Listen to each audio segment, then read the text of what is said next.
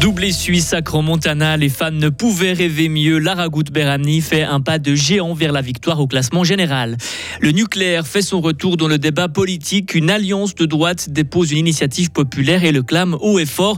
Le nucléaire est propre, mais que fait-on des déchets? Et que faisaient les Romains derrière la laiterie de Belfaux? Certainement pas du gruyère, mais quoi alors? Réponse en fin de journal. Le temps est assez ensoleillé pour ce vendredi. Les températures sont douces, 13 degrés en pleine cet après-midi. Le s'annonce lumineux. Météo à la fin du journal de Vincent Douce. Bonjour Vincent. Bonjour. Le ski suisse au sommet, la preuve encore une fois ce matin en Coupe du Monde lors de la descente féminine de Grand Montana. Valentin Danzy, la Suisse a signé un doublé. Exactement, succès de Lara Goutte euh, Berami. La Tassinoise était très attendue sur la piste du Mont Lachaud. Elle a répondu aux attentes grâce notamment à une excellente première partie de course. Celle qui signe sa 44e victoire en Coupe du Monde réalise, vous l'avez dit, une très bonne opération au classement général. Lara Goutte Berami compte désormais 105 points d'avance sur l'américaine Michaela Schifrin, qui n'est pas encore totalement remise d'une chute subie il y a quelques jours. Et vous l'avez dit également, doublé suisse ce matin grâce à Yasmine Floury. La Grisonne termine à égalité à la deuxième place avec l'Autrichienne Cornelia Hutter. Et une seule romande était au départ ce matin, Noémie Colli avec le Dessart 36. Alors comment s'est passée la course de la Fribourgeoise? La gruérienne voulait marquer des points en descente, mission accomplie pour elle avec une 24e place. Mais elle peut nourrir quelques regrets car après avoir réalisé une excellente première partie, elle a perdu un peu de temps sur le bas du parcours. À noter encore que la descente a été raccourcie en raison des conditions météo avec une piste trop molle sur le bas. La ligne d'arrivée a été remontée de quelques dizaines de Merci Valentin. Et deux autres courses sont encore prévues à Grand Montana, une descente demain et un Super G dimanche. Le Sporting Lisbonne, simplement trop fort pour Young Boys. Les Bernois ont perdu hier soir 3 1 en Europa League. C'est le défenseur biennois de 20 ans, Aurel Amenda, qui a marqué contre son camp le premier but de cette rencontre disputée devant plus de 31 000 spectateurs au Vangdorf. Oui, bien sûr, sur le moment, c'est vrai que c'est assez difficile, mais je pense que mes coéquipiers m'ont vraiment bien aidé. Euh, ils m'ont tous motivé, même à la mi-temps ou sur le moment. Mais bien sûr, avec ce genre de match, bah, je peux apprendre, je suis encore jeune. Mais c'est vrai que la suite, bah, je vais prendre ça euh, positivement et faire euh, mieux la prochaine fois. Je pense qu'il faut mieux lire le jeu, être plus rapide dans nos choix. C'est vrai que c'est une équipe qui met beaucoup d'intensité. Et je pense qu'on doit revoir le match aujourd'hui, nos erreurs, ensuite essayer de faire mieux la prochaine fois. Et le match retour, ce sera jeudi prochain au Portugal. Mais avant ça, les Bernois accueilleront le stade Lozanouchi dimanche en championnat. Dominer n'est pas gagné. Servette a subi hier soir la dure vérité de cette maxime. Face à Ludogorets, les footballeurs genevois n'ont pas réussi à faire trembler les filets avec au final un match nul 0 à 0 en 16e de finale allée de la Conference League. Le match retour aura lieu jeudi prochain en Bulgarie. Ce n'est pas la Champions League, mais le retour des meilleurs footballeurs fribourgeois. Mais la reprise a sonné pour le FC Bull. Pour leur premier match de ce deuxième tour de Promotion League, les footballeurs gruyériens jouent dimanche contre Étoile Carouge. L'équipe genevoise est en tête du classement. Cédric Stram est l'entraîneur du FC Bull et il sait que ce match s'annonce compliqué. Oui, c'est clair qu'on connaît la, valeur de Carouge. Hein. Ils ont déjà quasiment un pied, je pense, en, Challenge League. Donc pour nous, c'est très bien de les, de les jouer le premier match. Ça nous donnera vraiment un, bon un bon aperçu de nos capacités. Et puis surtout, ce sera les, les 16 matchs après qui seront, qui seront déterminants pour, pour la suite du championnat. Bull est actuellement 13e au classement. Retour vers le futur. Oubliez la catastrophe de Fukushima. Une alliance de droite veut le retour du nucléaire. Elle a déposé l'initiative populaire Stop au Blackout ce matin à Berne. Elle demande le maintien des centrales nucléaires existantes et la possibilité d'en construire de nouvelles.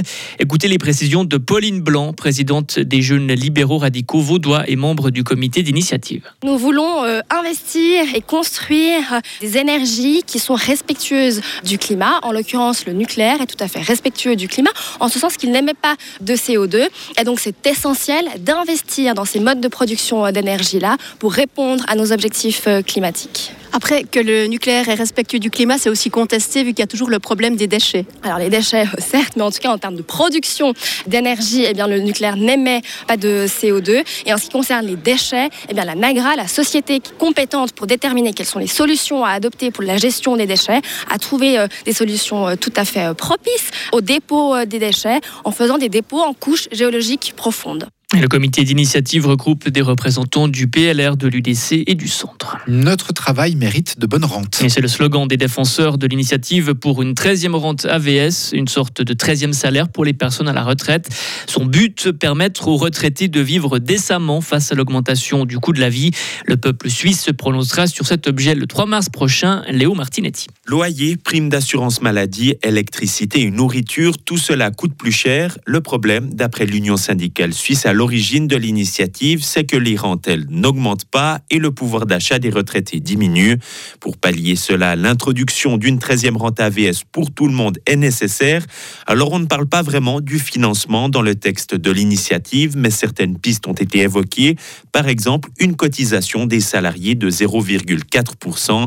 Du côté des opposants, cette initiative coûte bien trop cher. Le financement de l'AVS n'est assuré que jusqu'en 2030 avec ou sans 13e rente.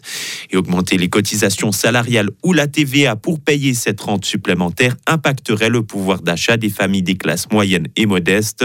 Enfin, les opposants estiment juste que cette 13e rente aille aussi dans les poches de personnes qui n'en ont pas besoin. Mais ne manquez pas notre débat sur l'initiative pour une 13e rente AVS aujourd'hui, tout à l'heure à 12h30.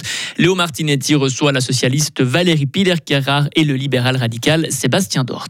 Des vestiges d'un autre temps découverts derrière la laiterie de Belfaux. Les archéologues du canton de Fribourg fouillent le site pour tenter de remonter l'histoire et démêler ces pages d'histoire. Loïc Jourderet s'est rendu sur place. Une parcelle de 10 mètres sur 10 mètres environ, creusée, quadrillée. Un archéologue à genoux, une petite truelle à la main. Ici, depuis la mi-janvier, on creuse, on gratte, on cherche, on découvre, on photographie, on géolocalise pour mieux comprendre le passé. Et on a découvert de belles surprises dans cette parcelle située derrière la laiterie de Belfaux. Deux ou trois fours, le mystère doit encore être éclairci, à un mètre d'écart, mais que des siècles séparent. Audeline Tarin-Pradervan est archéologue à l'État de Fribourg. Alors, ce qui est assez intéressant, c'est qu'on est vraiment dans ce qu'on imagine pour le moment deux époques assez distinctes. On le voit par euh, le type de structure, par leur forme, par leur, leur méthode de construction. Le ou les fours les plus anciens dateraient d'avant Jésus-Christ, de moins 1000 à moins 800. Ils auraient servi à cuisiner. Ce sont les galets fissurés qui nous le démontrent. Le second, plus imposant, serait plus récent, époque médiévale ou moderne, et il ressemble davantage à un four industriel. On sait que Belfaux, euh, à la période moderne, est aussi connu pour euh, la, la forge. Donc euh, petit à petit, quand on arrive à décortiquer et archéologiquement, et ensuite il faut aller voir historiquement dans les archives, on peut vraiment retracer l'histoire de la ville, son développement, enfin ce, village, son développement, et, et, le comprendre mieux jusqu'à nos jours. Alors four à tuiles, four à chaud ou four à pain, on espère trouver ces réponses tout prochainement. La fouille devrait se terminer dans un mois environ. Les vestiges retourneront ensuite sous terre pour être bientôt recouverts par le nouveau bâtiment de la laiterie du village pour une autre page d'histoire. Le laitier nous a confié entreprendre ce projet pour transmettre un savoir-faire et un patrimoine aux générations futures. Une affiche et des prospectus présenteront les découvertes au public intéressé. Ce matériel sera prochainement disponible à la laiterie de Belfaux. Retrouvez toute l'info sur frappe et frappe.ch.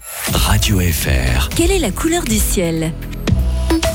Eh bien, le temps est en partie assez ensoleillé aujourd'hui avec de nombreux passages nuageux. Quelques gouttes ne sont pas exclues dans le Jura. Les températures sont douces, 13 degrés en pleine. Demain, ce sera très nuageux le matin au nord des Alpes avec quelques pluies sur le Jura et le nord du plateau. Météo Suisse annonce le développement d'éclaircies autour du Léman et les Préalpes l'après-midi. En Valais, ce sera déjà ensoleillé dès le matin. Il fera demain samedi au minimum 6 degrés en Suisse romande, 11 au maximum. Dimanche, du stratus sur le plateau le matin avec une limite vers 1400 mètres. Sinon, ce sera ensoleillé. Il fera 12 degrés au maximum.